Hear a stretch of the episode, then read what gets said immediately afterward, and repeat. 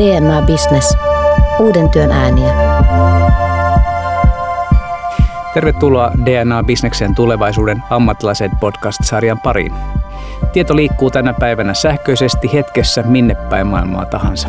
Samalla äly lisääntyy myös fyysisten tavaroiden kuljetuksessa, kun logistiset järjestelmät automatisoituvat ja kuljetukset hoituvat itse ohjautuvien ratkaisujen avulla niin maalla, merellä kuin ilmassa. Minä olen tulevaisuustutkija Ilkka Halava ja tänään neljännessä jaksossa selvitämme, miltä näyttää tulevaisuuden logistiikka ja jakelu. Vastauksia antamassa Demos Helsingin tutkija Tuuli Kaskinen sekä tulevaisuuden tutkimuksen kestotähti Risto Linturi. Tuuli Kaskinen, onko meillä enää mahdollisuutta ylläpitää hyvinvointiyhteiskuntaa ilman kasvavaa digitaalisuutta? Minkälaisen yhteiskunnan kuvitteleminen, jossa digitalisaatio ei olisi tosi iso asia, on tosi vaikeaa. Kyllä tällä hetkellä kaikki teknologian kehitys ja toisaalta meidän kuluttajien tarpeet näyttäisi johtavan siihen, että digitalisaatiolla on iso merkitys. Samaan aikaan hyvä yhteiskunta ei tule vaan digitalisaatiolla, vaan on paljon asioita, joita meidän pitää yhdessä ohjata, suunnitella, yhteiskuntana kehittää, miettiä, mistä tulee verot, miettiä, mistä tulee tulot, mistä tulee semmoinen hyvinvointi, jota me kuitenkin esimerkiksi Pohjoismaissa ollaan kyetty tähän asti tekemään ja jota me varmaan halutaan tehdä tulevaisuudessakin. Digitalisaatio ja uudet teknologiset ratkaisut tarkoittavat siis käytännössä järjestelmämuutoksia tulevaisuuden yhteiskuntaan. Minkälaisella aikajänteellä tulevaisuuden ratkaisuja pitäisi hahmottaa, Risto Linturi? Mä luulen, että on, niin kuin kehitystahti on kiihtynyt.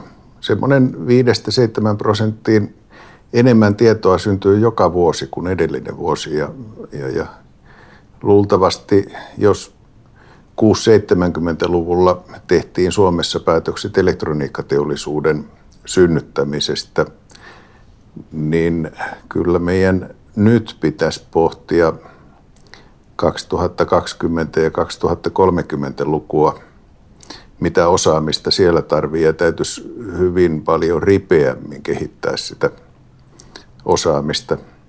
Ja se vauhti, millä teknologia nyt kehittyy ja millä uudet asiat tulee, niin, niin kyllä se on moninkertainen tuohon 7-80-luvun kehitysnopeuteen ja varmaan kaksinkertainen jo tuohon vuosituhannen vaihteeseen. Kun puhutaan tulevaisuuden logistiikasta ja liikenteestä, mikä on tulevien ratkaisujen mittakaava esimerkiksi automatisoidussa liikenteessä? Ja miten tämä tulee muuttamaan kaupunkeja? Elon Musk sanoi tuoreeltaan, että Tesla,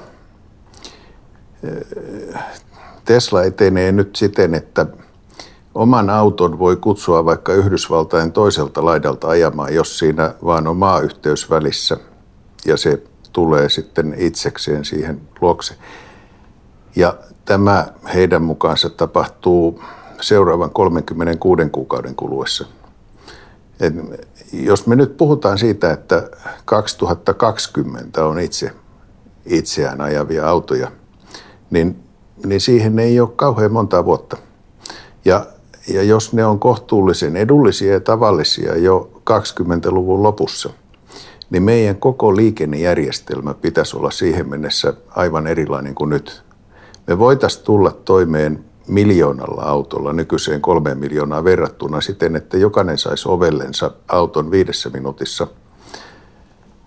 Ja ei tarvitsisi pitää huolta parkkipaikoista, ei itse asiassa tarvitsisi olla mitään parkkipaikkoja kaupungit voitaisiin rakentaa aivan eri tavalla. Me voitaisiin parkkipaikat ja parkkiluolat muuttaa taas leikkipaikoiksi ja, ja, ja erilaisiksi valmistustiloiksi. Ja liikenneruuhkat ja muut olisi erinäköisiä kuin tällä hetkellä, jos ne robottiautot ajaisi meidät runkoverkkojen ääreen, joukkoliikenteen ääreen toisin kuin mitä tällä hetkellä ajetaan henkilöautolla sitten perille asti. Tämä tarkoittaisi ilmeisesti siis eräänlaista jakamistalouden mallia, jossa autot toimisivat taksin tapaisena automatisoituna liikennevälineenä. Miten nopeasti autoilla voisi muuttua kokonaan palveluksi? Mobility as a service on sellainen paljon käytetty sana, jolla yritetään viitata siihen, että tulevaisuudessa ei olekaan tärkeää, omistatko auton ja pääsetkö sillä paikasta toiseen, vaan tärkeää on se, että osaat kirjoittaa osoitteen johonkin palveluun, joka kertoo, että no niin, nyt otat tästä eka tämmöisen taksin ja sitten ton junan ja sitten lennät tänne ja ää, sitten saavut perille tuolla pyörällä, jonka saat helposti sieltä vuokrattua. Eli liikkumisesta tuleekin tämmöinen palveluiden kokonaisuus, jossa omistaminen ja laitteiden niin kuin itse järjestäminen ei olekaan niin tärkeää kuin tähän asti. Joukkoliikenteen käyttämisestä tulee paljon helpompaa. Tavallisista autoista tulee osa joukkoliikennettä. Startup-maailmasta varmaan Uber on se, joka on tämän jo tuonut, tuonut markkinoille ja vaikkapa San Franciscossa tällä hetkellä Uber on jo jonkunlainen osa joukkoliikennejärjestelmää, eli siellä on saman auton kyydissä voi olla ihmisiä, jotka on menossa eri paikkoihin. Eli siinä mielessä ää, maailma muuttuu sellaiseksi, että ne onkin palveluita, ne, ne asiat, joita me ostetaan, ja me ei tarvitse omistaa niin paljon asioita. Siinä on iso kysymys sitten kuitenkin se, että kuka ne omistaa ne asiat ja kuka omistaa ne alustat, joiden kautta nämä, nämä asiat tulee tapahtumaan. Ja, ja se on semmoinen, mitä tällä hetkellä pohditaan runsaasti. Se voi olla jopa tulojaon kannalta tosi tosi iso kysymys, että kuka, kuka on se omistaja, kenelle kertyvät voitot ja minkä, millä tavalla niistä palveluista maksetaan. Ja, ja tämä on semmoinen asia, johon tulevaisuudessa ja lähiaikoina tullaan myös esimerkiksi julkisella sektorilla. Meidän täytyy miettiä, mitä asioita verotetaan ja minne, minne tulot menevät. Eli se on semmoinen iso, iso kysymys ylipäänsä palveluistuminen tapahtuu liikenteessä, mutta myös muilla elämän alueilla, eli omistamisesta tulee vähemmän tärkeää. Robottiautot ovat olleet kuuma puheenaihe maailmalla ja niiden kehityksessä on jo otettu valtavia askeleita. Risto Linturi, millaisia muunlaisia muutoksia ihmisten ja tavaroiden liikkumisessa on odotettavissa? Millaista liikennemaisemaa suunnittelet itse tällä hetkellä? Muita tärkeitä kehityskohteita liikenteessä on Hyperloop, joka on menossa kokeiluun.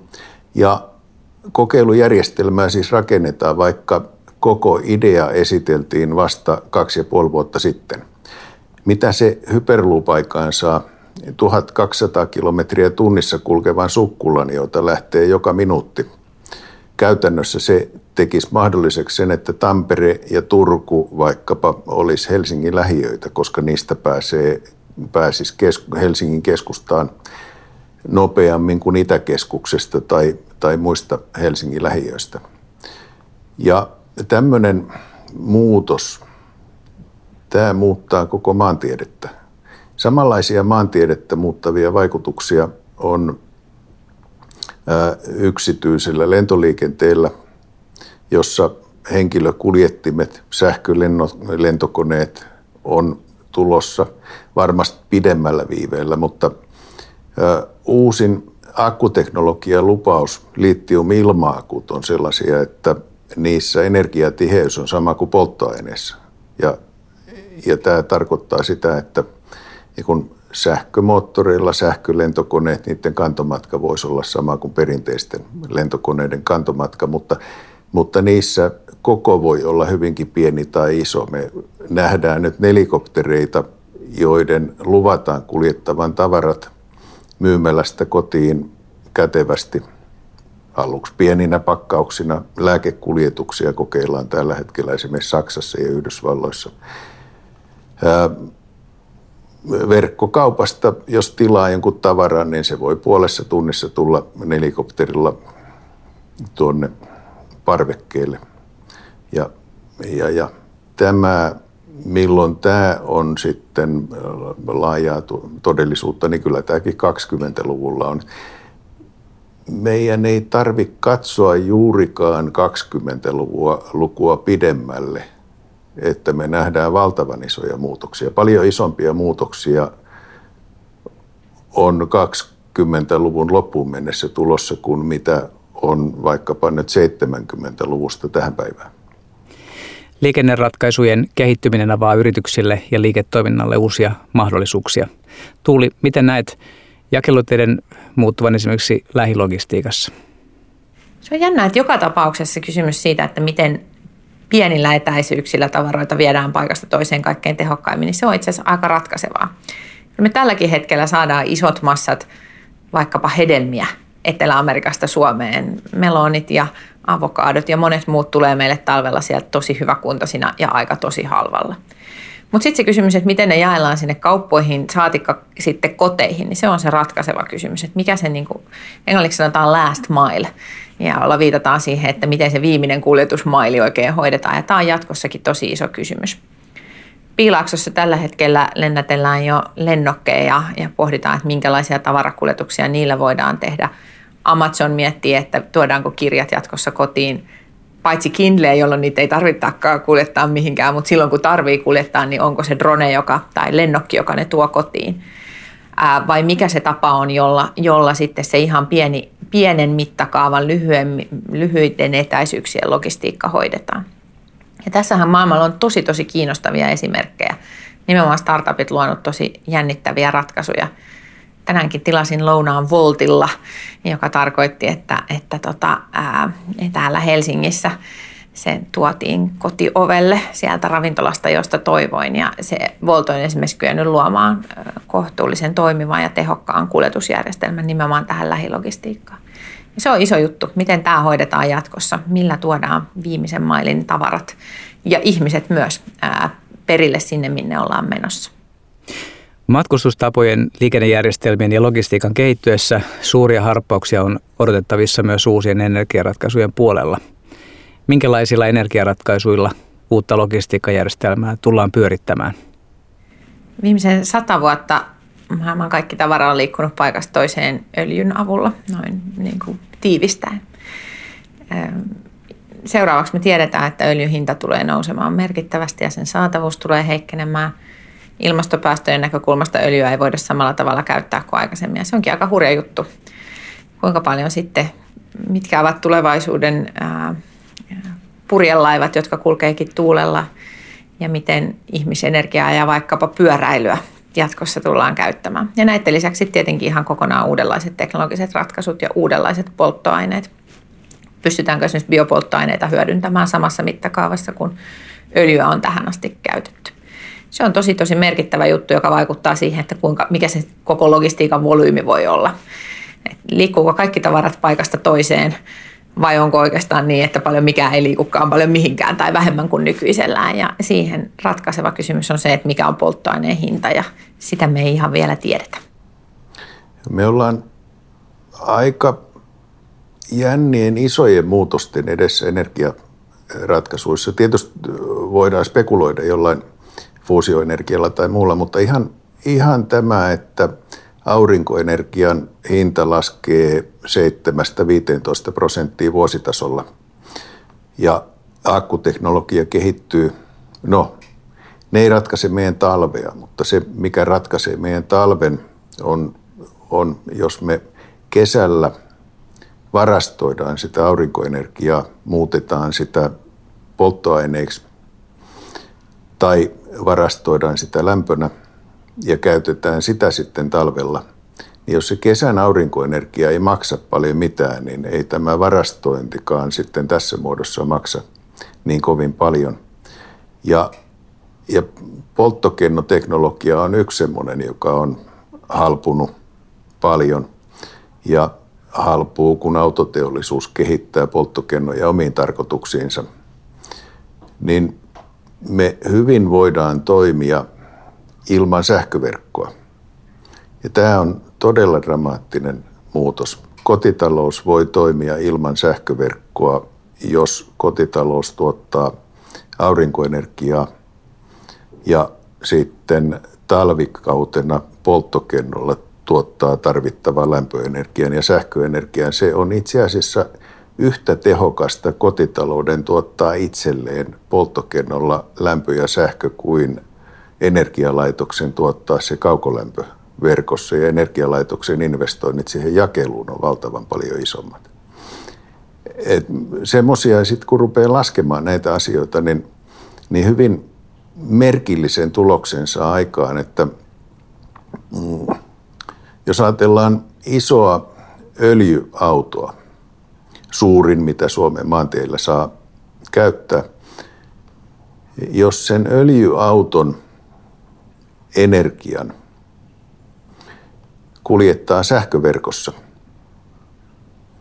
energialaitoksella kotitalouteen, niin kotitalouden maksama hinta siitä – niin sillä hinnalla ajaisi sen öljyauton kannattavasti kuusi kertaa Hangosta Karikasniemelle ja takaisin.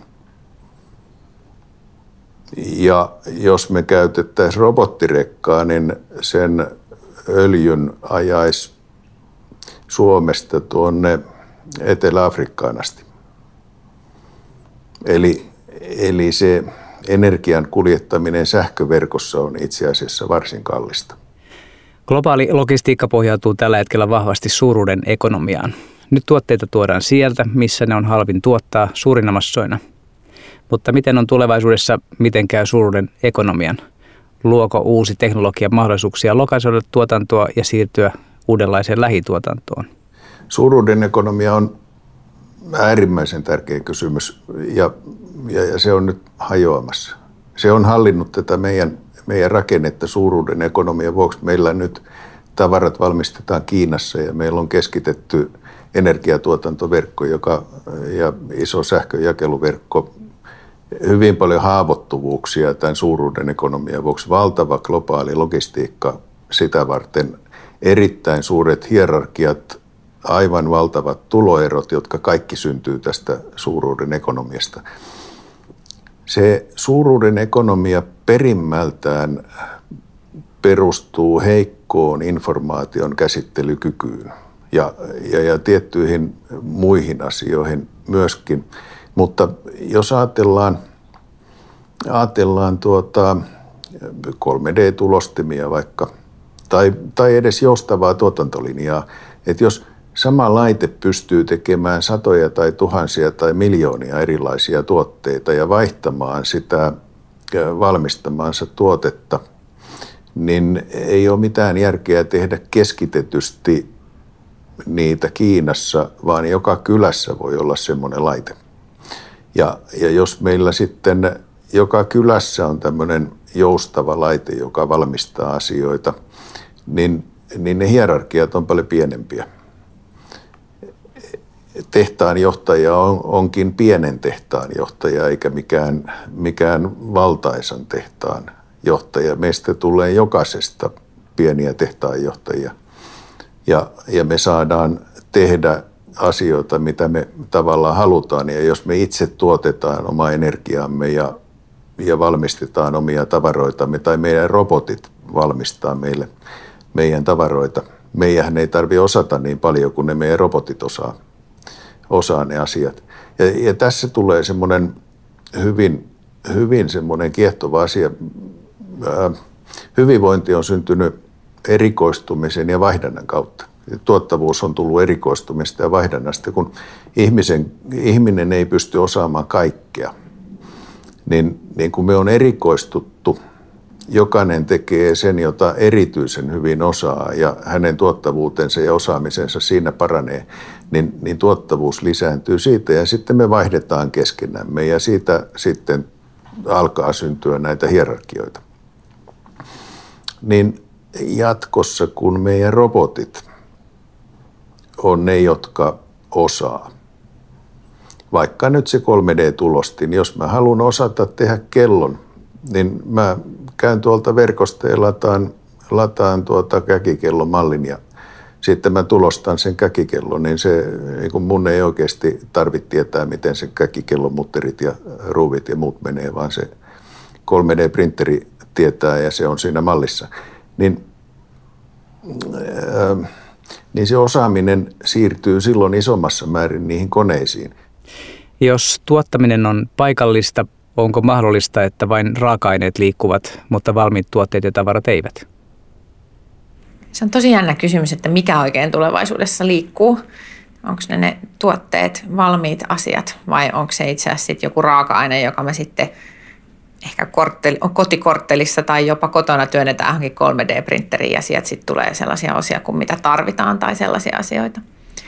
No ihan vielä näin ei ole, että kyllähän me edelleen, ää, ikävä kyllä 3D-printtaus ei ole vielä ihan niin pitkällä, mutta ei siihen kauhean monta vuotta mene, että esimerkiksi pesukoneen varaosat tuleekin sieltä 3D-printteristä, eikä niitä tilata yksittäisinä asioina Aasiasta niin kuin tällä hetkellä tehdään. Eli siinä mielessä voikin olla niin, että meillä ei konteissa kulje jatkossa niin paljon valmiita tuotteita, vaan, vaan enemmänkin materiaaleja ja aineita, joista sitten lähellä syntyy ne asiat, mitä tarvitaan. Ehkä me sitten käydään kauppakeskuksessa sanomassa, että hei mä haluan ton väristä ja tohon kohtaan ja tolla ja tolla tavalla ja sitten siellä tehdään semmoista, kun toivotaan farkkuja, taitaa jo saada vähän siihen malliin. Kehittyvä sensoriteknologia ja Internet of Things, eli kaiken internet, ovat kuumia puheenaiheita tänäkin päivänä. Miten tällaiset entistäkin fiksummat tuotteet, tavarat ja asiat tulevat vaikuttamaan logistiikkaan? Tulevaisuudessa sensorit tulee muuttamaan ihan ratkaisevasti sitä, että miten me tiedetään, missä kaikenlaiset tavarat on. Ja jo tällä hetkellä on sellainen tilanne, että Manhattanilla tavaran säilyttäminen on kalliimpaa kuin sen laittaminen konttiin, joka kiertää maapalloa hitaan rahtilaivan kyydissä. No ongelma on se, että silloin se on aina siellä toisella puolella maapalloa, kun sieltä jotain tarvittaisiin sieltä kontista, että silleen se ei ihan tule tapahtumaan, mutta, mutta asioiden toisaalta varastossa pitäminen ja toisaalta sieltä varastosta esiin saaminen on jatkossa ihan toisenlainen juttu. Mä itse tavaroita hukkaavana odotan sitä aikaa, kun mä aina voin vaan kilauttaa, että missä ne onkaan ne mun tavarat ja mitä siellä mun kellarissa tai mitäs mun pakastimessa oikeastaan on. Ja vielä isompi juttu se on sitten siinä vaiheessa, kun kaikki meidän varastot, joissa yritykset pitää erilaisia tuotteita tai varaosia, niin ne on tällä samalla tavalla organisoituja, niin kuin nyt jo osittain onkin. Eli sensoriteknologia tulee tarkoittamaan sitä, että tavaroiden sijainti tunnetaan ja ne pystyy jopa keskenään keskustelemaan siitä, että kun mä oon nyt täällä, niin kannattaisiko sunkin olla täällä ja mitä jos tehtäisikin niin, että säkin tuut tänne tavaroina. Ää, ja, ja se tulee kyllä helpottamaan meidän ihmisten elämää aivan ratkaisevasti.